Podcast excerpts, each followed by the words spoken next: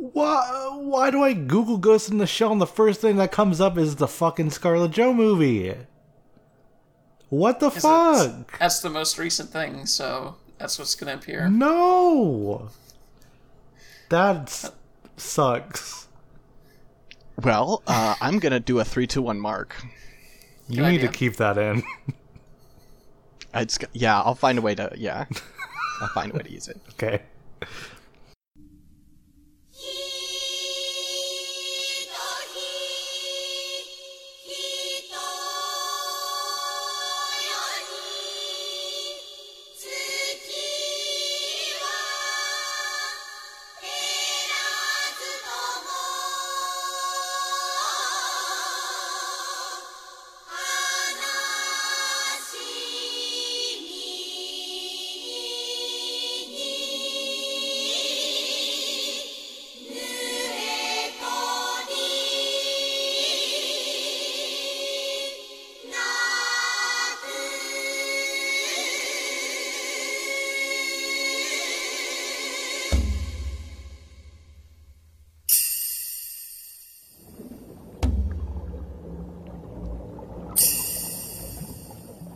Hello, friends and folks, and welcome back to the Great. Gu- what? what? What? What? What just happened? what? I've never been on that show. I think you just tried to steal Oh the my show from Jackson, and this was your attempt at uh, at insurrection. Wow! Holy shit! The Great Ghost in the Shell. I actually okay. Truth be told, I actually was gonna. I had a gag set up where I was gonna call call Oops All Anime the Great Gundam Project, but uh, I just there was supposed to be set up as well, which there was not. I just claimed to be on a different. I mean, I guess we could talk about the Gundam I watched. You know what? Let's let's do that. Ryan, Yeah. have you watched any anime? I watched the first two episodes of 0079 the other night. It's fucking great. It's a fucking great show. it's a show. good show. I don't. Yeah. I, I I'm not sure I understand. Like people have taste, but I don't understand why people are like, it's an old show. I can't get into it. Dog, this shit is for me. It is like very old animation paired with jazz. Whenever something dramatic happens, it's my shit. It's so good. the fucking like I I think it's called Enemy Territory is the song that play like the like the basically Char is up to some ill shit mm-hmm. music. Yes. It's incredible. Yeah, with the thing going. Oh god, I for all the things that I like about other shows in Gundam later, there aren't that many that did music the way that first one did. That's remarkable. Um, Fly Gundam is the best, best fucking song. It's great. And and and you'll get really nostalgic if, if you continue to watch Gundam. You will get really nostalgic about the the like the Amuro song ending. Oh yeah, yeah, that's good too. All right, well, uh, we're actually not here to talk about Gundam, despite everything that has happened so far in this podcast. um, we're here to talk about Ghost in the Shell 2 Innocence, the second. Is it the second Ghost in the Shell movie, or did they make. When did fucking, like, Solid State Society or whatever? I don't know. Solid Whatever. State It's, it's called 2. It's the second Ghost in the Shell movie, I think. It came, but it, well, it came I'm after the show. It was made after the Hmm. show, so I don't know. 2006 was when Solid State Society happened. Um, Okay. Innocence came out originally in 2004. So Radical. there you go. Sick. So, uh, we watched that. Uh, I think we've all seen it before. Is that correct? Yep. Um, but this, I think, for all of us, this is a this is a revisiting that we haven't done in quite some time. Yeah. And uh, I don't like. I well, I guess we'll start off the way we always do. I got really thrown off by the the Great Gundam Project goof, Bring it back. whatever the Bring it fuck back. that was.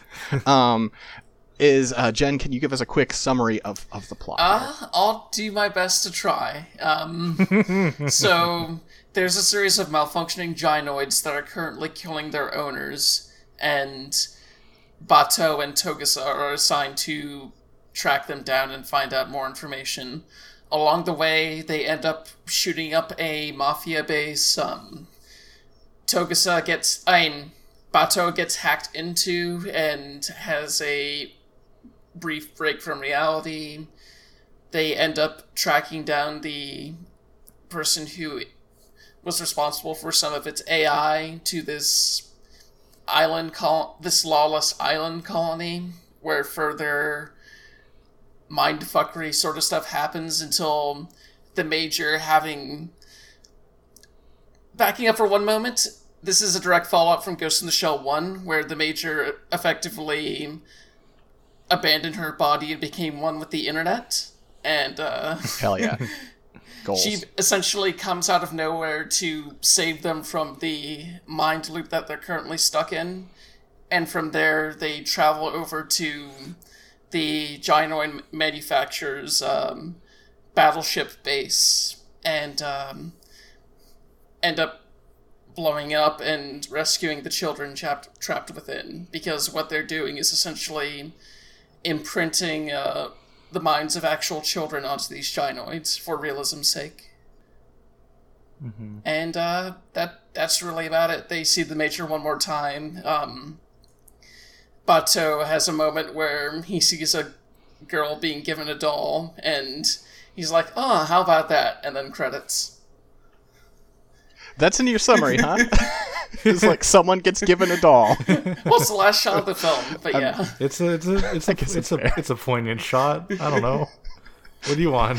And as, as it cuts back to, to Batou and holding his, his, his basset hound, Don't You Forget About Me begins to play. It's a movie where multiple monologues happen about the analog between humans and dolls. I think that's fair. I guess that's fair. I mean, it, it's it's a it's a closing stinger, but on its own, I felt like Yeah, I, yeah. Well, yeah, whatever. I, I was a bit uneven with my explanation there. it's a hard movie to explain. It's yeah. in a quick form. There's a lot happening.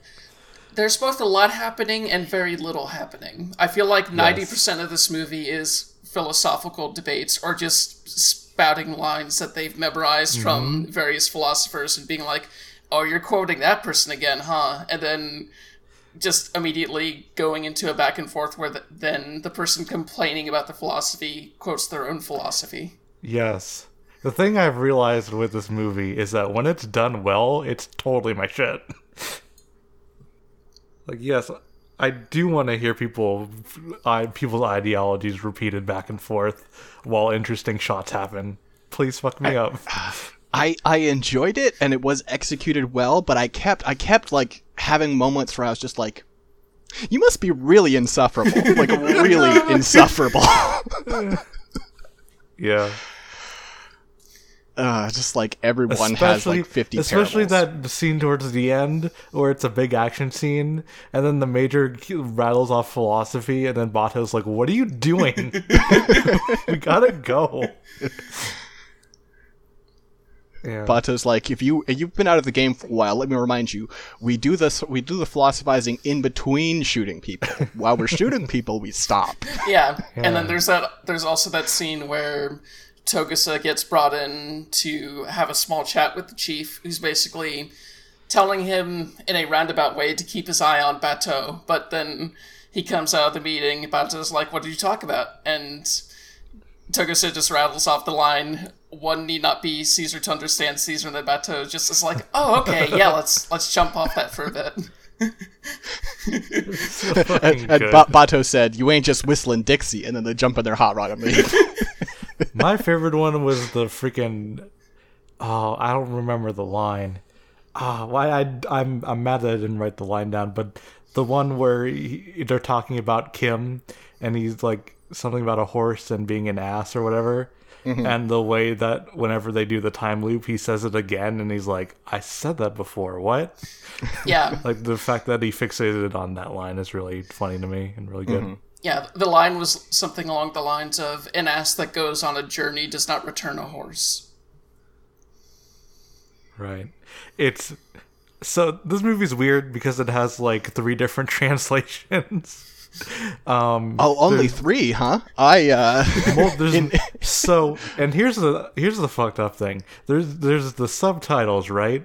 And then I looked on the Wikipedia page. There was a DVD controversy where the subtitles included sound effects also. so they so they re, they gave people refunds and then and then gave them the option to buy the movie with like the proper subtitles. So that's another like seeing this movie in 2004 must have sucked really hard.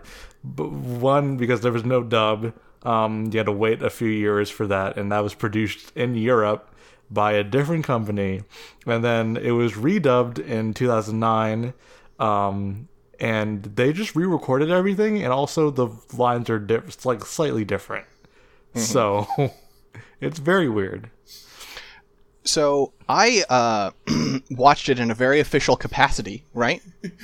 Um, and when I right click on my file here and go to subtitles, here are my options disable, of course, official translation, subs for English dub, subs for American dub, subs for audio commentary, subtitles by 3XR, subtitles by KAA, subtitles by Thora. I can't believe they had because the first subtitle. Oh, I'm sorry. I'm sorry. I have to add, um, because I just noticed this. After each one of the official ones, in parentheses, it says ass to indicate that they're very bad. I assume. I can't believe that because the first dub was done by a European company, they have to make the distinction between European, no, English subtitles and American subtitles. But at least they're not like. At least they're not like ethnocentric. They're still like, hey, the American ones suck too. God, So yeah, that's a nightmare. both dubs were largely done by the um, cast that does the that's in the show Ghost in the Shell standalone complex. So you have Mary Elizabeth McGlynn as the Major, um, Richard Epcar as Batou, Crispin Freeman as Togusa, that sort of thing. I think I think those two have always done the voices for the characters. Yeah, Major's the one that's always ch- that's been different with various adaptations, but yeah, the um, Crispin Freeman and uh, Richard Epcar have been doing voices in this series for decades. Okay. Yeah, I have an, a, a, a particular affection for the Japanese cast, so I watched it subtitled. In fact, I rented it on YouTube and then found out it was dubbed and demanded a refund like a douche. Yeah, Yeah. that's fair. the way they have it labeled on Amazon as well. Um, the version that has It's the just- subtitle. It's a mess. Yeah, the one It's that's- such a mess. The one that's in parentheses, original Japanese version, if you look down on the language settings in the product information, it says English, except that's not the case. The language is actually in Japanese, but with English subtitles. What is happening? also, the second dub was done by Bandai Entertainment, and I didn't even know they did anime. so, Oh, yeah. I'm wondering if they knew. Yeah, a, a lot of people's hands touched this. Like, uh, it most of the work was done between production IG and Studio Ghibli, but uh, that is, yeah, that is so weird to me that this movie was so expensive. They were like, hey, Disney, please help. yeah, Disney, Mitsubishi, a bunch of other companies uh, have been involved within this. yeah. That's why the cars looked so nice. Okay. Do we want to talk about this movie aesthetically first, or No, I think we just want to keep on like basically making jokes. And Okay. Oh. no, let's yeah, let's get into it. do we want to start with like aesthetics or thematics? Where do we want to go? Because there's a lot. What's the about. difference? I don't know. So, If you visually, Well, I think you answered my question. so visually, the first half of this film reminded me a lot of the original Blade Runner movie. Um, specifically with the way how it lingers within specific shots. You have a long sequence where Yeah. you're hanging out in Batou's future apartment, just with him Yeah. feeding his dog and falling asleep on a recliner. It's it's a very peaceful sort of situation. Yeah. Oh, it's so good. Yeah. he never once pets the dog. But he d- deeply cares about him. I know, but just pet the dog. he needs to get wet dog food. That's true. That's true. He almost he he almost He commits almost like, a died. murder for yes, he almost commits homicide because of the damn dog. Yeah, and, and it's around that scene where things shift into something that's a bit more surreal, followed by Resident Evil style abstract horror going on when they get to that mansion. And uh yeah, it's it's this very interesting progression of we're working with something a little more grounded at first in terms of uh futuristic beat cop sort of situation. And uh it kind of as the movie progresses it goes further and further into dreamlike territory until it kind of pulls back a little bit at the end because shooting up a naval carrier doesn't seem quite as uh, dreamlike as that mansion sequence, but it's still a bit out there. It, the aesthetics, especially in that that latter half, remind me. Well, until again, as we get to the the you know final scenes, um, remind me a lot of uh, Paprika, actually. Like especially like the parade sequence, and you know, like Sure, again, the obsession yeah. with dolls. You know, Yeah, yeah. um, very very striking visuals there. I don't. I. It's a weird like it's a weird thing to to touch on, but like I don't know. I don't even know if this is worth saying, but it was weirdly nice to see Batou again. I just like that character. Yeah. He, even though he's like he's kind of a piece of shit, but like I love him. Yeah, he's definitely a, he a does mess. he does walk straight into the yakuza, tells his partner he's not going to shoot anyone, and then immediately kills everybody. Well, he says he'll do his best. And then he doesn't. Well, it, maybe his best is just not very good. Yeah. There's a specific gruffness to Batou that plays really well against Togusa because Togusa has a wife and kids. He just wants to survive. and he's Yeah. and the chief pairs him with the most homicidal jackass in the in the entirety of section 9. Uh, um, going back to art style, um, and I, I mean, I don't mean to sound reductive, but I mean, the first half of this movie, I feel like, is what I want Blade Runner to be, which is like Blade Runner is really concerned, at least the first one. I don't remember enough about the second one to say anything about it, but the first one uh thanks to Ridley Scott being weird about it is very much like is Deckard a, a cyborg or is he a human? It's ambiguous. And then this movie's just like, no, this is here's the politics of this world. Here's a character who clearly knows who he is living in this world and just living his dumb, shitty life um, as this like agent guy. And here's him caring about his dog, and here's his apartment that he can never like walk into straightforward because the way this world works if people like know your patterns, they'll fucking hack you. Like, and it's like presented in a way that's very like somber. Um, it's just really great for like it. I don't know. It just pushes all my buttons and what I like and like world building and all of that. Just you're getting like the slice of life moments in these like really t- between these tense situations um, that I just really really like about it. And there's also just like a lot of really good like it's it's so confident in a lot of its shots where like you get you know we mentioned it before but a lot of these sequences where like characters are interacting and then they sort of run out of things to say and the shot just sort of lingers for a minute as they're just sort of looking at each other and it's really strong. Like It's, it's very it's, effective. it's yeah. It's i've seen we've covered shows that have used this badly or have used it because clearly they needed a few more seconds in the episode to hit their like schedule but like Yeah. it's just so it's so effective in this movie It's very like it is not afraid to just let you sit in this world for a minute. It's very good. Um, I was curious what y'all thought of the use of 3D, um, because I think it's mostly fine here. There are a few shots where it definitely shows this age, but for me, it's like knowing that it was used here and knowing that we're we also got the fucking monstrosity that's Ghost in the Shell 2.0, um, and the way that 2.0 sort of like tries to mesh the aesthetics of this movie with that. Um, I was wondering what y'all thought of that because 3D animation in anime seems like a very like early 2000s thing.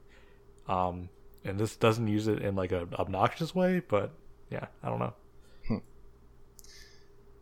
I mean, the director himself said that I think uh, said basically the strength behind Japanese animation is based on the designer's pencil, and he never wants to do just 3D. Um, it always needs to have a 2D foundation. And I think, like, for my like, I am rarely bothered by computer animation in anime. I feel mm-hmm. like I'm bothered by two things. I'm bothered by shots that are entirely computer animated, and I'm mm-hmm. bothered by like bad frame rate ones because it just it Sure. looks hard on my eyes. But like, I I thought like especially the like the credit sequence where they're like they're building you know some of the some of the androids. I Yeah. I really thought it was it added a lot to the film and and it, like especially I feel like given the nature of the film when there's a little bit of like outdatedness to the the visuals, I almost think that adds to it to the uncanny factor. Hmm. Yeah, for me, it was one of those situations where I feel like it, much like the, much like how the film progresses into more fantastical things near the end, I felt like it kind of stuck out at the beginning with some of the 3D CG cars, which were already, which were already very based on 1940s style automobiles. Um, that part kind of stuck out a bit, and there were certain shots in Batou's apartment that felt like they were just, oh, check out what we can do with this 3D technology. But as they push further into the. As they push further into things like the mansion or the parade, they really take advantage of the surrealness of the whole situation. And I feel like that's when the 3D shots start to shine. Yeah, the only, I th- I'd say the only part that the only part of the movie where the 3D bothered me really was that intermission sequence with the parade and all that. Mm-hmm. When they yeah, with that shot with the CG elephant, and I was like, that looks like garbage. Um, but that's the only part where I was like, okay. Everything Yeah. else was used pretty effectively, I thought. Well, and I also like again, like I thought that added to the uncanniness. Like it's you know, Yeah. it's supposed to be like the sort of creepy, unsettling thing. So I thought that the shots were Sure. were kind of low res. There actually worked in his favor to a degree. Sure. I was fascinated by the design of the helicarrier they arrive in. Like, there was something very organic yet artificial about the way the. It had literal bird wings that had all these various points of articulation as it was landing, and it was such a striking visual. yeah. Seemed like a really impractical design to me. I don't know. Oh, absolutely. and impra- it's definitely impractical. It's just very cool to look at. sure, fair enough. Uh, I mean, do we want to talk about the convenience store scene? Yeah, Speaking- I mean, speaking of good uses of 3D, like So when Yeah. when we mentioned like when you were like, "Hey, do you do you, you two want to cover like Ghost in the Shell 2 for uh for this?" Like two scenes popped into my mind immediately. And the the like larger looming presence of the two was the convenience store scene. The other ones, you know, the the end, right? The last scene on the carrier. But like the convenience store scene is just I feel like better than like honestly better than any piece of fiction I've ever seen. It conveys how scary the idea of getting hacked could be. yeah, It's fucked because yeah, what happens is I mean I think you mentioned it in your summary, but just to recap, um, Batou has formed a habit now of going to this one convenience store because they have the dog. They're the only place that has the dog food that he buys.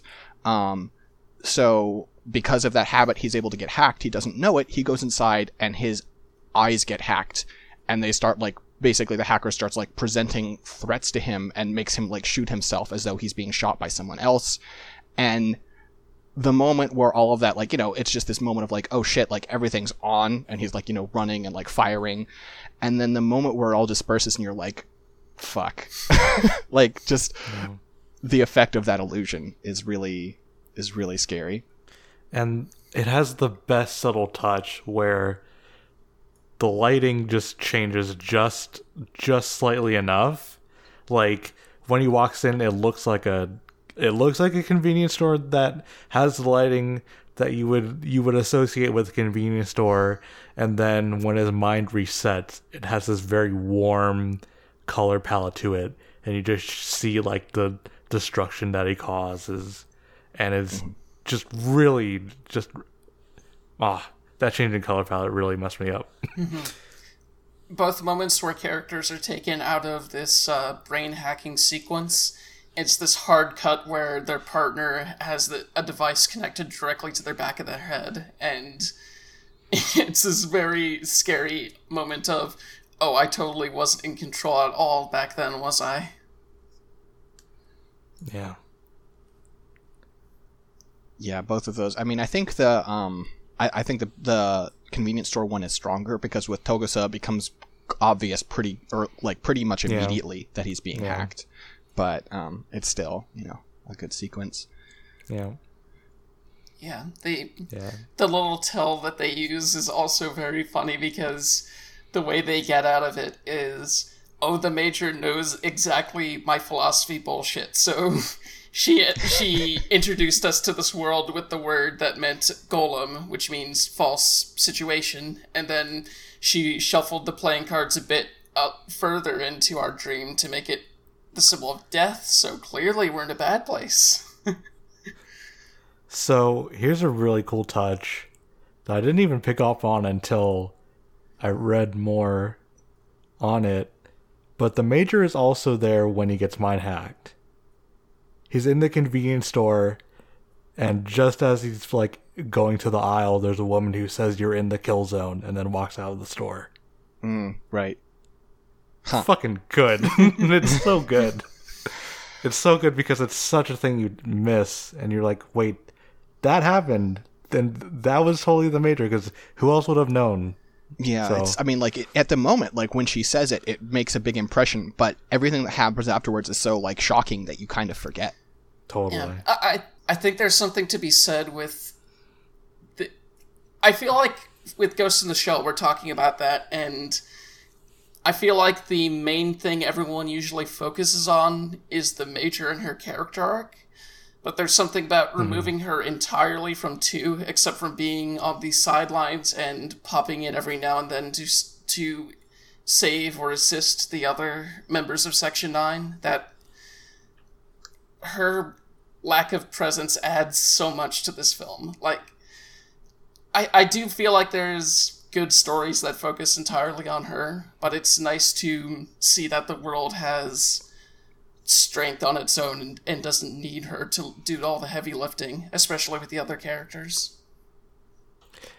I like it too because it is such a really good meditation on loss for me, where like she's not there, but also she's always there. Um, and especially being told from Batou's point of view, um, and he's very clearly still like trying to process that grief. Like whenever somebody brings up the major to him, he just he does not want to talk about it at all, and like he constantly thinks about her, and to have that feeling represented in the text, where like she is in the corner of your eye during a scene, and you, you blink and you you'll miss it. Like that is very effective. And I mean, even when she finally shows up, there's like there's a quiet moment as she's getting ready to hack, or maybe no, it's just after. And Bato's like, I mean, are you are you happy now? And she says, I'm at peace, which is like, that's that's what a dead person says. It's very low, and then her doll collapses on the fucking ground. Yeah, um, and it, it comes back to the thing they've been saying. There's a phrase that's been repeated throughout, um, especially towards the end, where it talks about death being a situation where, at the last moments in your life, you're like a puppet on a doll cart that has its strings cut, and she essentially cuts her own strings at the end of that part. God, yeah. Jesus. Yep. God. totally. Hmm. yeah, I don't know. It's it's a movie that I don't know. Like when we watched, it's it's weird because I'm getting such similar vibes to Paprika as I mentioned, hmm. but like hmm. Paprika's a movie that I respected but kind of couldn't get into. Same. Um, and this movie does some. I mean, a, a big part of it is like you know I sort of made the joke of of like like goals, but like no, seriously, I the major has has done what is basically like my dearest dream. And she fucking rules. I would love to abandon my body and just become on the internet or some other, you know, amorphous way of being, Sure. but also examining how that's like hard on the people who haven't followed her is really interesting. And you know, it's I don't know this this I'd forgotten how much I like this movie. Yeah. No. What did you think of uh, Kim in that whole sequence? Because because we're also talking about somebody who like uh, is enraptured by this idea of being a perfect being or being a god and um, turning yourself into this uh, form of doll or form of android um, in order to chase perfection. Um, which I thought was interest. It was an interesting contrast between the two. Yeah, and I mean, like, if you look at, like, I mean, th- there are a lot of ways in which there's a good contrast where it's like, like Kim's pursuit is like, okay, I'll come up with an artificial perfect form, whereas you know the the majors like forms like having a form is the mistake in the first place, um, and then like the major's just kind of chill about it and shows up to help people, whereas Kim is like, no, listen, I'm going to trap you in here with me so I can talk about philosophy for an hour. like, dude, shut the fuck up. um, I found like I found him a really interesting character and imbe- unbearable in all the ways I think I was supposed to. Yeah, no, he's great. the way he uh the way they figure him out and then he like goes into the like small doll and then runs away Oh yeah. and then and then Batou just shoots the doll and he's like like I said, I don't have time for this bullshit. yeah, and then they cart him to the they they cart him to a remote situation while Batou is going into the battleship, so they could basically just use him as a dummy while also hacking into that company's systems. So the company just straight up fries that dude's brain. Yeah, so okay, I can I can cut this if I have to, if I'm cutting too close to home here. Uh but Jen, as a person with a mind control fetish, how does being made to be used as a human VPN register? oh my god.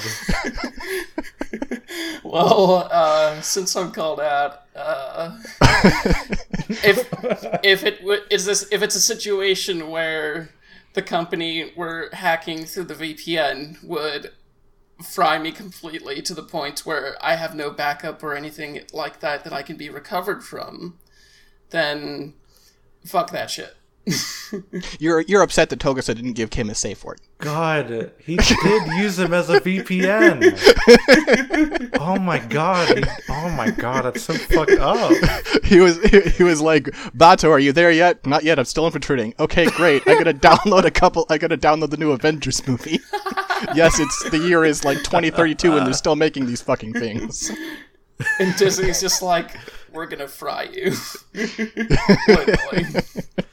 Yeah, no, it's actually actually fucking like uh, Locus Solus isn't the ones who got him. is the torrent. God. Yeah, that part was fucked up. yeah, yeah, that's that's a rough way to go. Yeah. Hmm. So here's the part that I have talked around, and now it's time to talk about. Okay. What do you know? What the Japanese title of this movie is? Uh, Ghost in the Shell Innocence? No, Okay.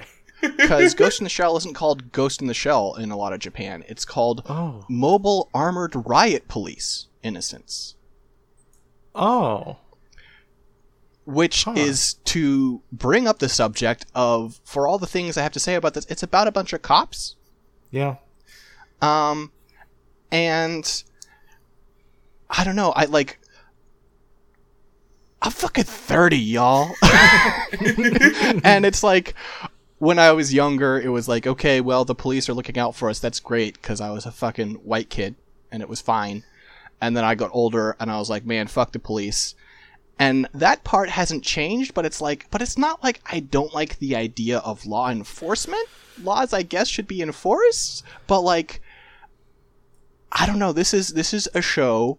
This is a movie about some cops who are very violent and also like Batou especially doesn't mm-hmm. care much for the pretense of like following the law to the letter. He's very like yeah, as as we mentioned with the Yakuza scene, he's very much like goes to Yakuza den and like baits them into shooting at him so he can murder all of them.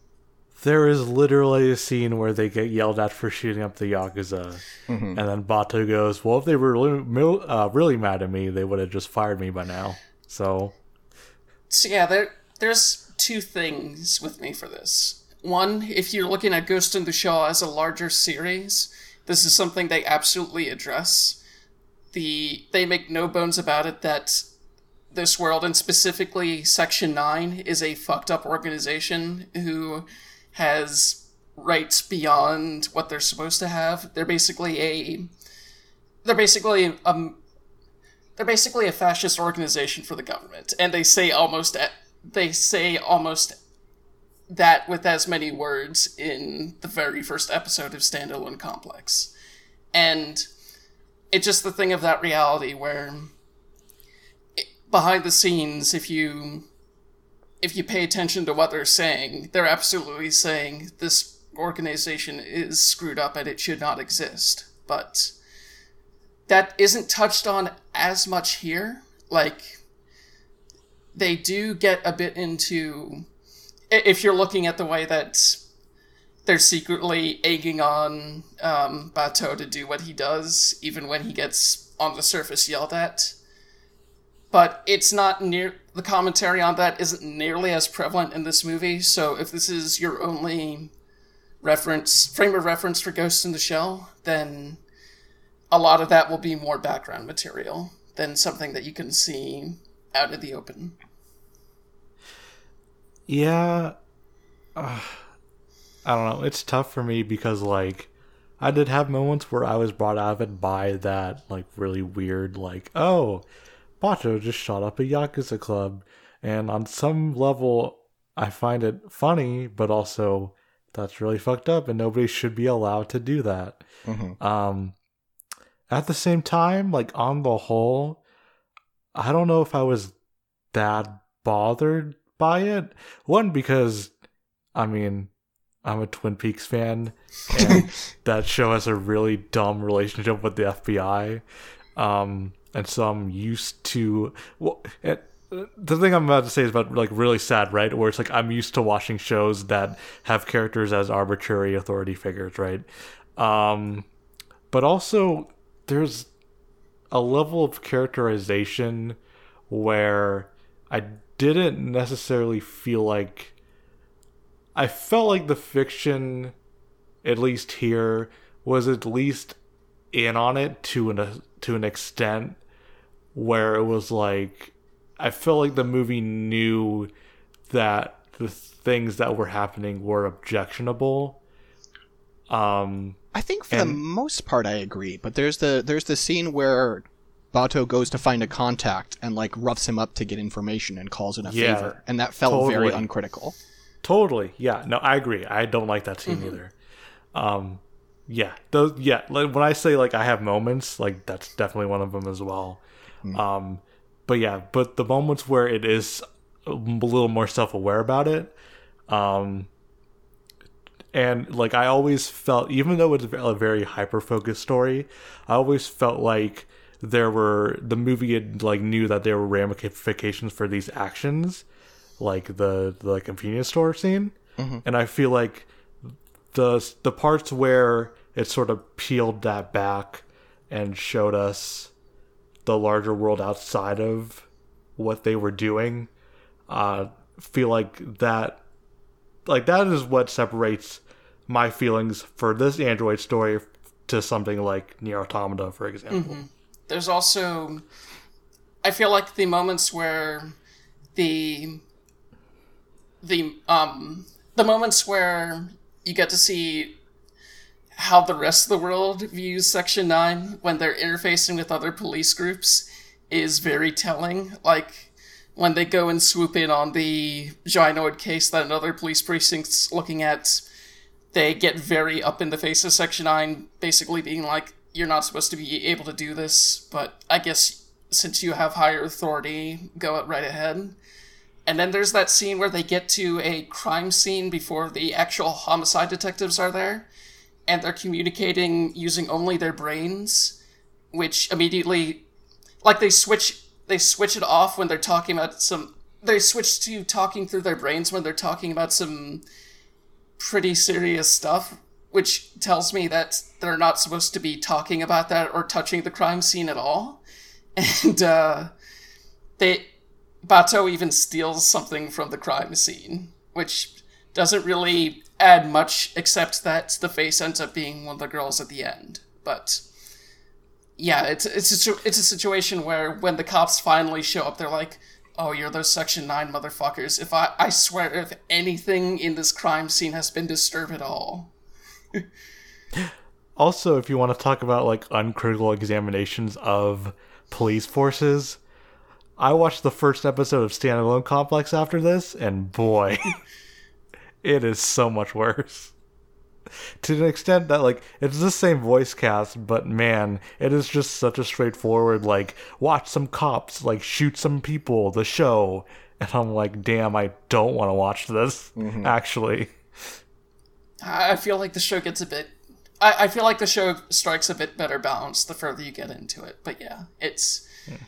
they benefit from having a standalone story in Ghost in the Shell 2 to the point where they're able to balance the tone a lot better because they only have 96 minutes to work with.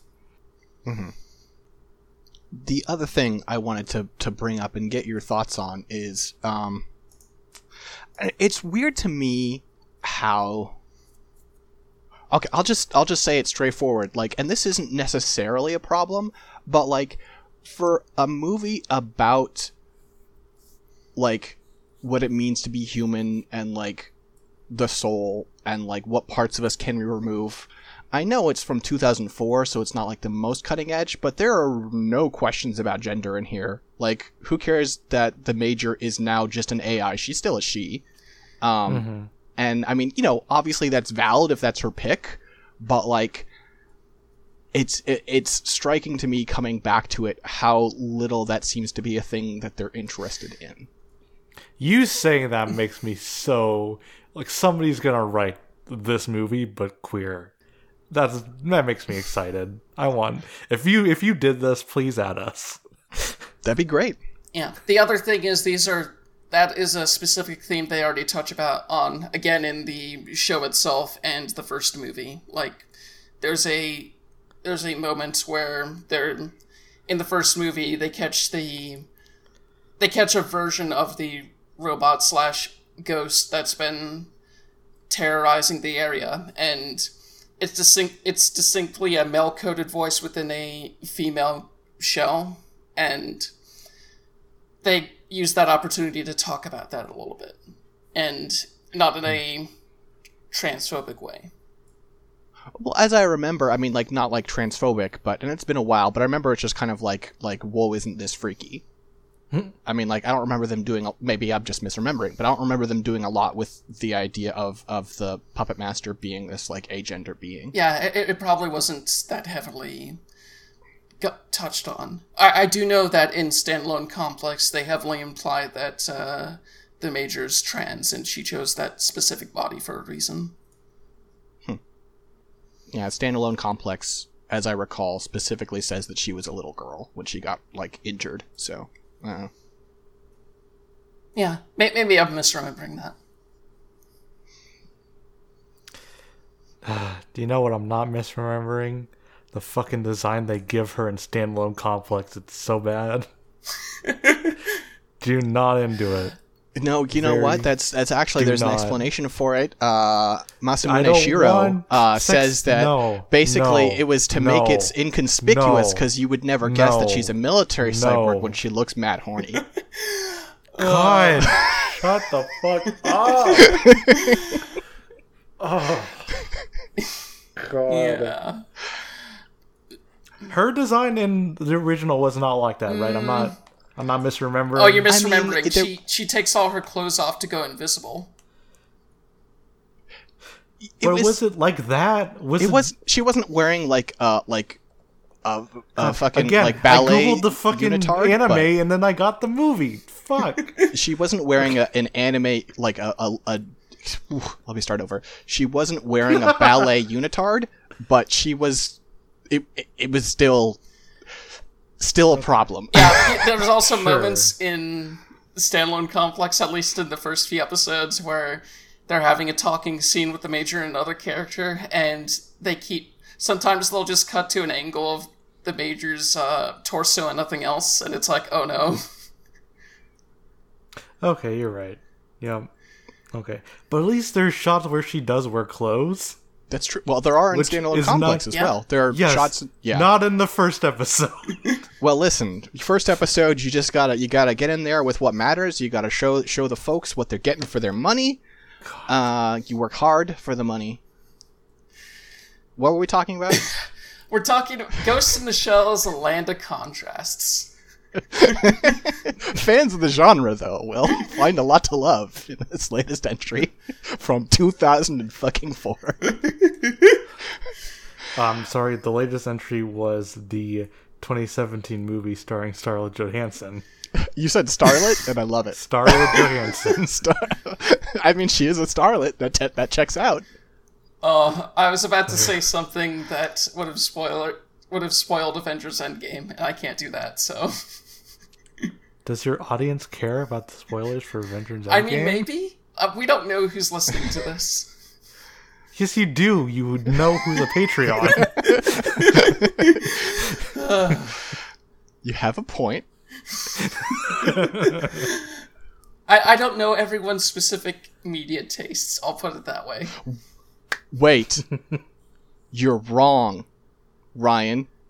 what? the latest enter the latest pr- like presentation of the major is from Ghost in the Shell standalone complex First Assault Online, the free to play Korean first person shooter.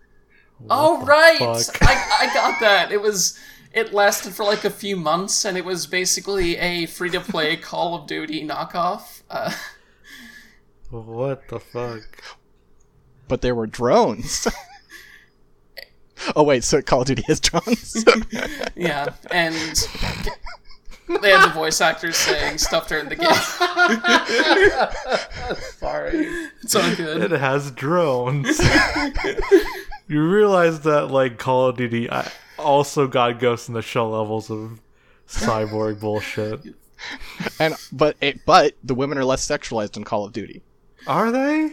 Yeah, they all they all wear full body armor Yeah, it's all the time. That's it's true. it's a very different type of fantasy. It's the anyone can be a soldier kind of fantasy. Like there's the Call of Duty Infinite Warfare, and most of your superiors are women wearing awesome armor, and it's like a situation Make like more women spec ops. basically. talking about this. we are talking about the same game that has Kevin Spacey. No, in it. that's in, that's uh that's advanced warfare. Oh, that's advanced. I'm talking about sorry, Infinite Warfare. I mixed up. Yeah, sorry, I mixed up Advanced Warfare and Infinite Warfare. You fool, you imbecile.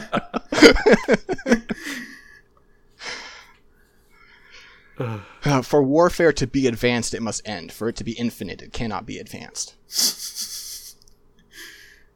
Uh, who said that? That's that's Nietzsche.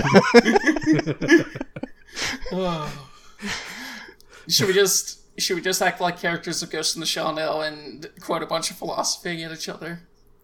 Yeah. I like big butts, and I cannot lie. that's uh, that's Sir Mix-a-Lot. Super Dash makes you invincible. That's Socrates. It's Supercharged. Damn it! Oh, you- you, you- always get it wrong, Ryan. You know what would be so much? You know what would make the Ghost in the Shell philosophy conversation so much better? If someone rattled off a quote and then one of them got incredibly fucking angry about the person that they're quoting. it's like, don't get me started on this guy. He had no idea what he was talking about, and they're just there's just a constant shot of them going about their business, going to a specific place as they're still ranting about how much they fucking hate that one philosopher. I would like just one instance of, of like of like Batou being like, you know, like, like do or do not. There is no try, and there's silence. And Togusa's like, "Is that fucking Star Wars?" And Batou's like, "Yeah."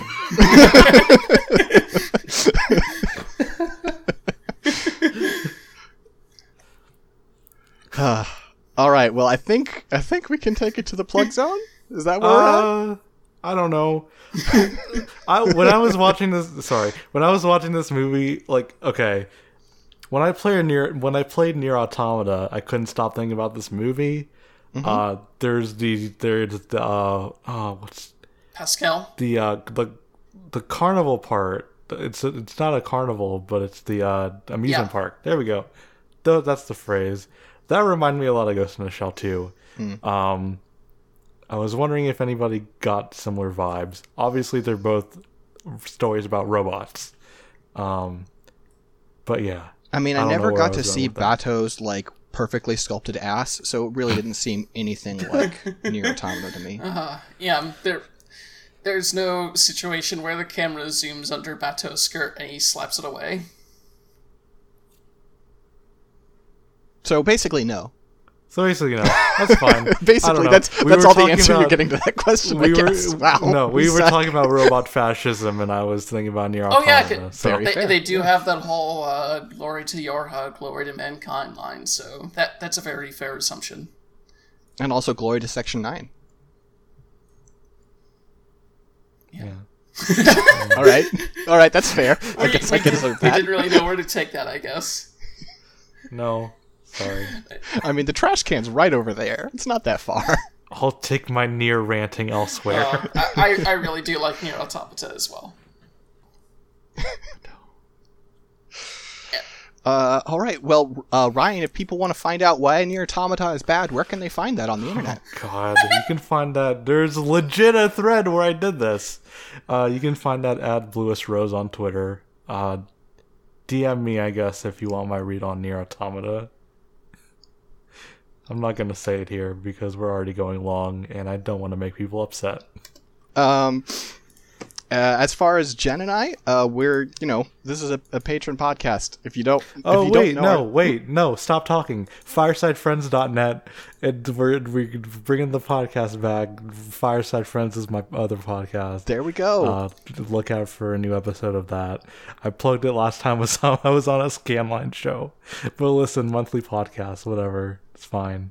Anyway, please Yeah. continue. I'm really glad you guys are back. It's, I, I, this is going to sound weird. I don't mean it in any weird way. Podcasting hasn't been the same without you guys gone. Aw, I appreciate that. Thank you, Six. Uh, as far as Jen and I, this is a this is a patron show. So if you don't know us, uh, how did you get here? um, so thank you, probably, unless somehow you managed. No one would bother pirating this.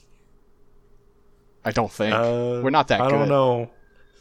People out there pirating G- Gundam projects, who knows? I know, but they're like big and we're like small. But uh, well, I guess actually, given the way that this started as me accidentally announcing this as the Great Gundam Project, maybe we'll end up on that pirated feed of the Great Gundam Project, Here's a bonus episode. where they talk about human-sized mechs. Ugh. All right. Well, yeah, you should know our stuff. Uh, thank you for being a patron. Thank you for supporting us. And uh, yeah, we'll be back next week with more Upsala anime, but we'll also be back this week with more other podcasts because we're just doing stuff these days and it's great. Indeed. Uh, until next time, uh, uh, uh, give me uh, Ryan. Give me Google. I'm gonna fo- Google philosophy quote. Uh-huh. Uh, mm-hmm. The unexamined life is not worth living, Socrates. Peace.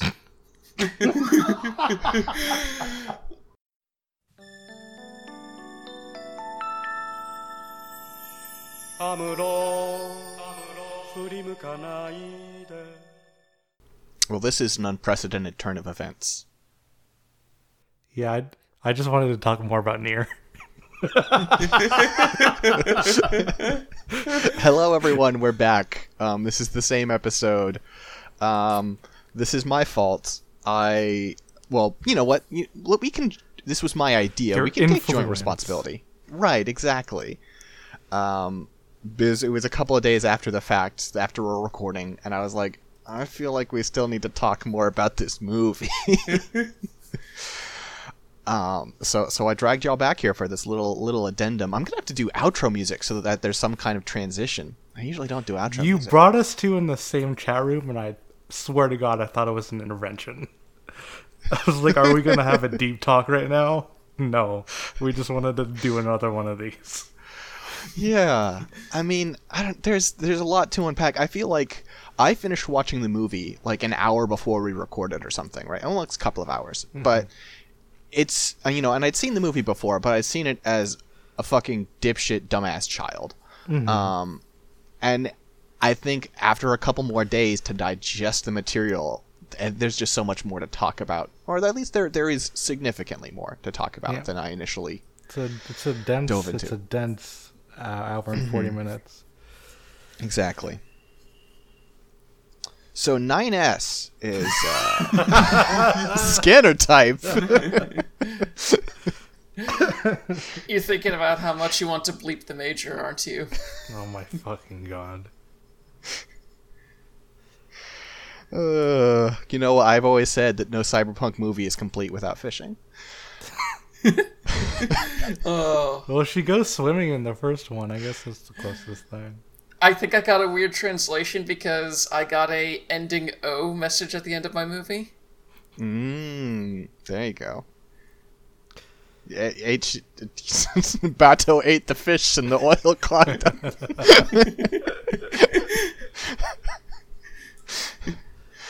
okay, um actual things we want I to need talk you to about. wipe my memories. Batou's like, sure, fuck it, I don't care.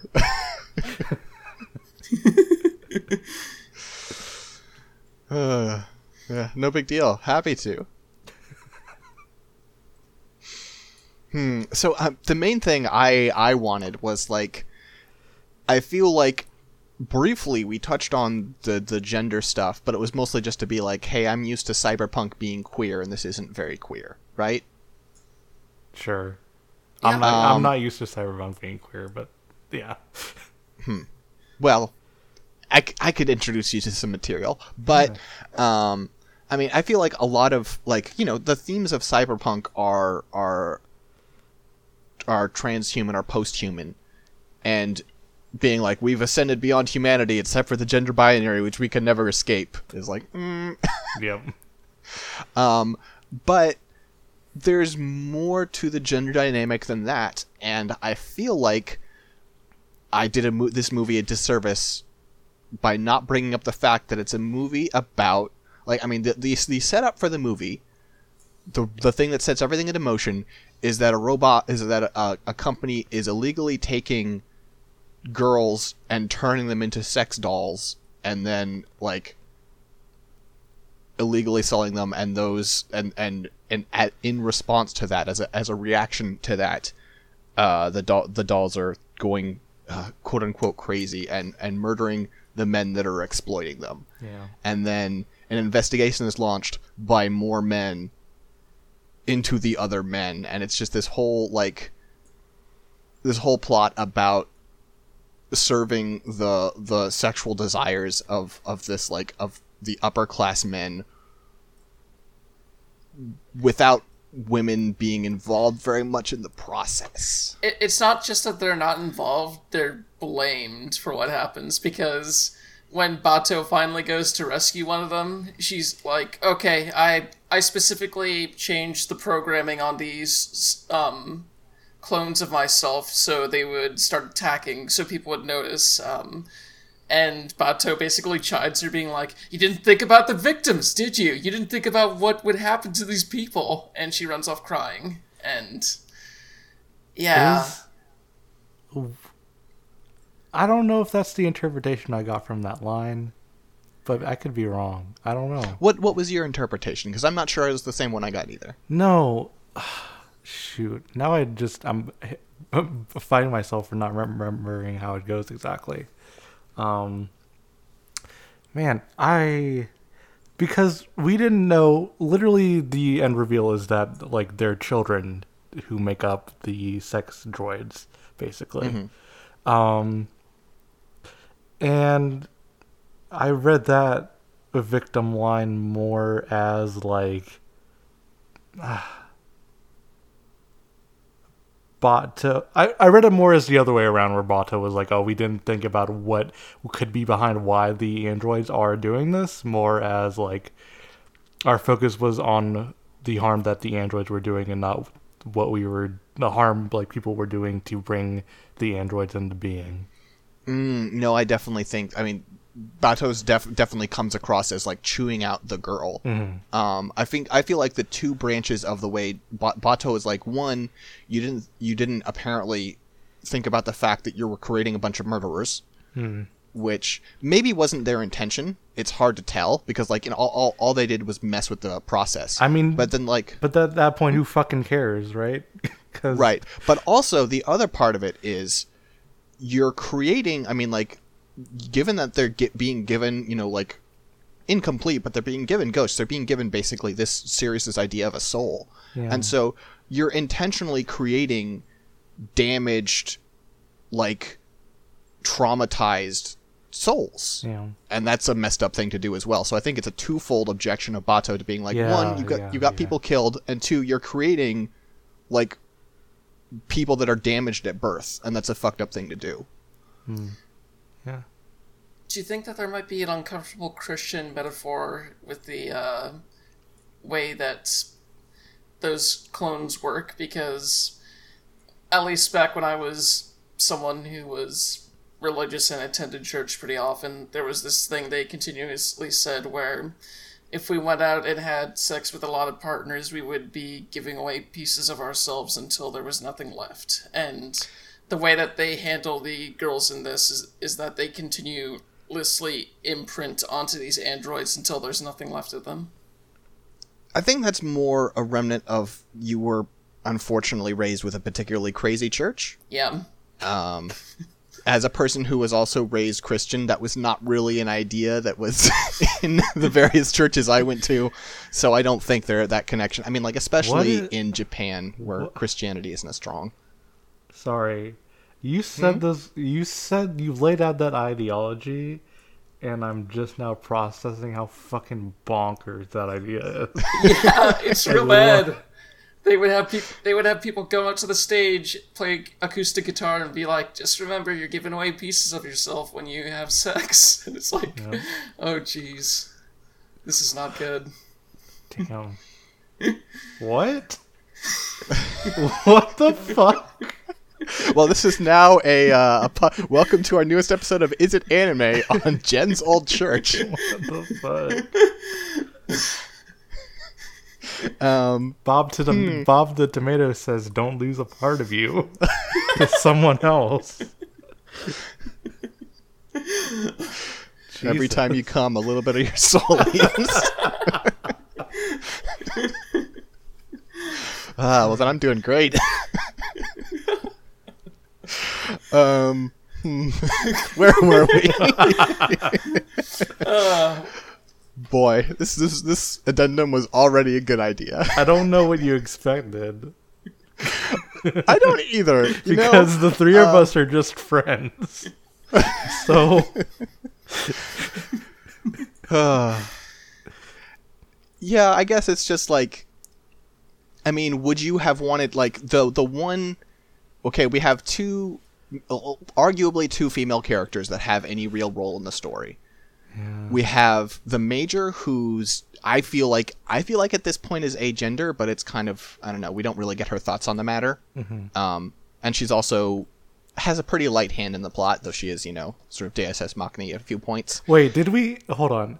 No, I do not think it was the church thing. I just think it was the process in which the androids were made. yeah, no, I think I think we, we did shut that down. No, we didn't leave that we didn't leave that thread hanging. It's okay. Sorry, I just wanted to make Um, sure. Um, and then the other one was the uh, autoptomol. What's the word for those fucking people? Ophthalmologist? No, the people who do the autopsies. Coroner. Yeah, coroner. There we go. Yo. autoptomologist. Near autoptomologist. Ugh, killing it out here. Um, but yeah, so she gets a fair bit. Like she gets a pretty lengthy scene, though she ends up not being that important in the grander scheme of things. And I don't. That scene is good, She's but it cool. also I like her. she's she's cool, but it feels like Batou and Togusa kind of play her down in a way that I don't. Togusa definitely does. Batou kind of humors her for a bit. Hmm. Uh, Togusa is just like I because oh she compares like being a robot or like raising a robot to like raising a child or like crafting this perfect image of man um and like raising a child as sort of like analogs. Um, and then Togusa is just like, I have a wife and kids, and shut up. Toga says also like, wait a minute, a woman is speaking in vague philosophical statements? How dare you? Anyway, Batou, as I was saying. One cannot know the plant without becoming the plant. uh I don't know. I like all the all the people that are murdered are men, and that's fair enough given the message of it. But also like all the yakuza are men, all the cops are men. Everyone's a man in this. Yeah, it's It just seems like a, a missed opportunity. I, I would have appreciated, given how things unfolded, there to be someone other than a man to be like, huh, here's my thoughts on this, you know, case of sexual violence. Let me tell you about a show called Twin Peaks. You know what? I. You want to talk to someone about Twin Peaks, Ryan? I am the expert on Twin Peaks. do, do people know the story? Do people No, it's just it's like just you and Jen. Six, you Six has not seen Twin Peaks. Six only knows about Twin Peaks through the Idle Thumbs rewatch podcast, and that's Which- it. which I've listened to all of twice. so I know Twin Peaks really well for someone who doesn't know Twin Peaks at all. Uh, but yeah, no, the same thing happened in Twin Peaks was what I was saying. It's Well, the what I was saying is I'm like I'm like I'm like the laughing man, right? I'm a I'm a copy without an original. uh, yeah, no, that's fair enough. They do they do address that in uh, in Twin Peaks some more. But yeah. The, um, the autopsy scene mostly feels like it's there so you can look at the various um, shut down androids in the creepy plastic bags, and uh, they can show off all their cool um, effects, like putting a bullet on a table, and it tells you everything about what happened with that bullet. Oh, I thought the scene was creepy as hell. oh yeah, definitely creepy. The shots but, you they know, use cool. and like the voice on the uh, recording. That stuff was creepy. Though I did think it, mostly the creepiness and stuff really worked for me. But when they when they're about to walk away and they, they turn away and start to walk and then her eyes flip up, that So seemed like it was trying a little too hard. I don't know. I thought that was cool. In the in the world where fucking Ridley Scott was like, "Is is Harrison Ford an android?" Oh, I guess we'll never truly find out. I'm like, no, this person is just a robot. Here's a scene of them being a robot. Like that's cool. I don't know. I feel like the fact that it came at the end of being like just a reminder she's not really people or something. It felt I don't know. It felt kind of clumsy to me. I guess I don't know. Maybe this was just me reading onto it, but I felt like it was more sympathetic than that. I don't know. It's just like, it, like because she she becomes a robot, but before then she tells she tells them like I'm not like I'm I I you know I'm, I don't give I don't plan to give birth or anything like that. Um, I'm not registered uh, to give birth or some whatever the line is. Um, and then they walk away, and then like didn't- she's not even doing it in front of them. She's just like, "Oh no, I don't plan on having kids. Anyway, I'm gonna go back to being a robot while you idiots walk out of this room." Oh yeah, they they do. s- Togusa does seem a bit judgmental about the whole not having kids thing too, because that's literally his entire character. A don't have a ton of cybernetics within me. B I have a wife and kids. Well, but also to be fair, in that particular scene, she's sitting there being like, "This is why people who have Yes. kids are broken," and he's like, uh, "Hang on, have you had kids? Then shut the hell up." Does she say that though? I don't she's feel like uh, she she's says talking that. about how people raise kids at, because they're trying to clone themselves, and it's just you know like the same instinct as trying to create an android. And I'm not sure I disagree with her, but I can see also from Togusa's perspective why he'd be like, "If you haven't had one, don't talk shit." Yeah. And I guess for me as the viewer, I'm like, yeah, robots and humans might as well be the same at this point. I'm on, I'm on board with this lady's philosophy And then I'm just looking at Togusa like, what? What's your fucking deal, dude? My fucking deal, he says, for gesturing Is with that I have a wife and kids is that I respect the purity of the human body. and women. Did you, Togus out there being like, did you know at the original Olympics they didn't even wear clothes? They were just out there appreciating the pure human form. How the fuck did he get married? We never see his wife. Never. Not you once. do. You do. in the credits. You see, well, not in this movie. Sorry. Okay. You see his wife in Standalone Complex at the end of an episode about a stock, like a stockbroker, because the end of it is a. Can I just spoil this random one-off episode? Sure. oh yeah, So- this one. So the reveal is that the the stockbroker's been dead for ages, but he wrote an AI that basically buys and sells stock and makes ton of money. Um, and and there and Togusa is doing the investigation, but he's also having financial troubles trying to raise a family. Um, and then like the the last shot is like he he closes up the case and he's like gonna go to bed. And then like his wife is like goes to turn off the computer because it randomly turned itself back on, and that was weird. And as we're about to cut to credits, you see that the AI has been installed on his computer, and he's gonna make a bunch of money because I guess one of the other members of, of Section Eight decided he needed some money, or Section Nine, excuse me. There is that other episode too where it, it was involving that uh, rich diplomatic immunity kid and uh, his uh, robotic girlfriend, and they find out that well, Togusa's wife is watching a old movie, and he finds out because she's watching that movie that the lines that they were trading were from a old black and white film. But yeah, uh, main thing about Togusa is it throughout the series, his main characteristics are very closed-minded and wary of machines to the point where he carries a service action revolver. Um, and that's why people like him because he's the only one who doesn't have robotic stuff in it, and apparently they need to have a different viewpoint. So What? He's just a fucking. He's just a fucking like Christian boy, like conservative, like old school Southern boy who they have to play nice to the fucking white people. That,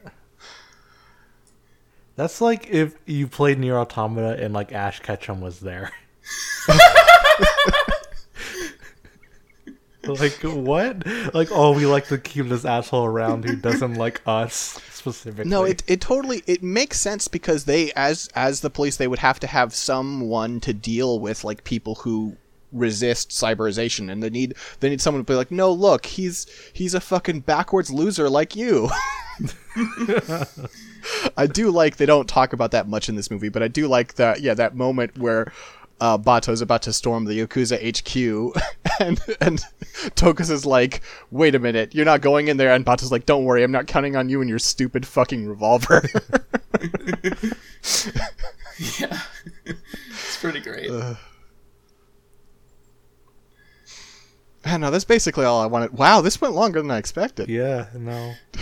yeah, we, It's we about as long as I about Twin expected. Peaks. Twin Peaks and how messed up Christianity can be, and Us imagine us doing a brief podcast. Not possible. Hmm. All right. Well, I guess uh, does anyone else have anything they need to they need to get in here? You could say this movie is complex, and you can also say this movie is stands alone. you should watch Standalone Complex. It's good. It's a movie for kids, so let's be adults.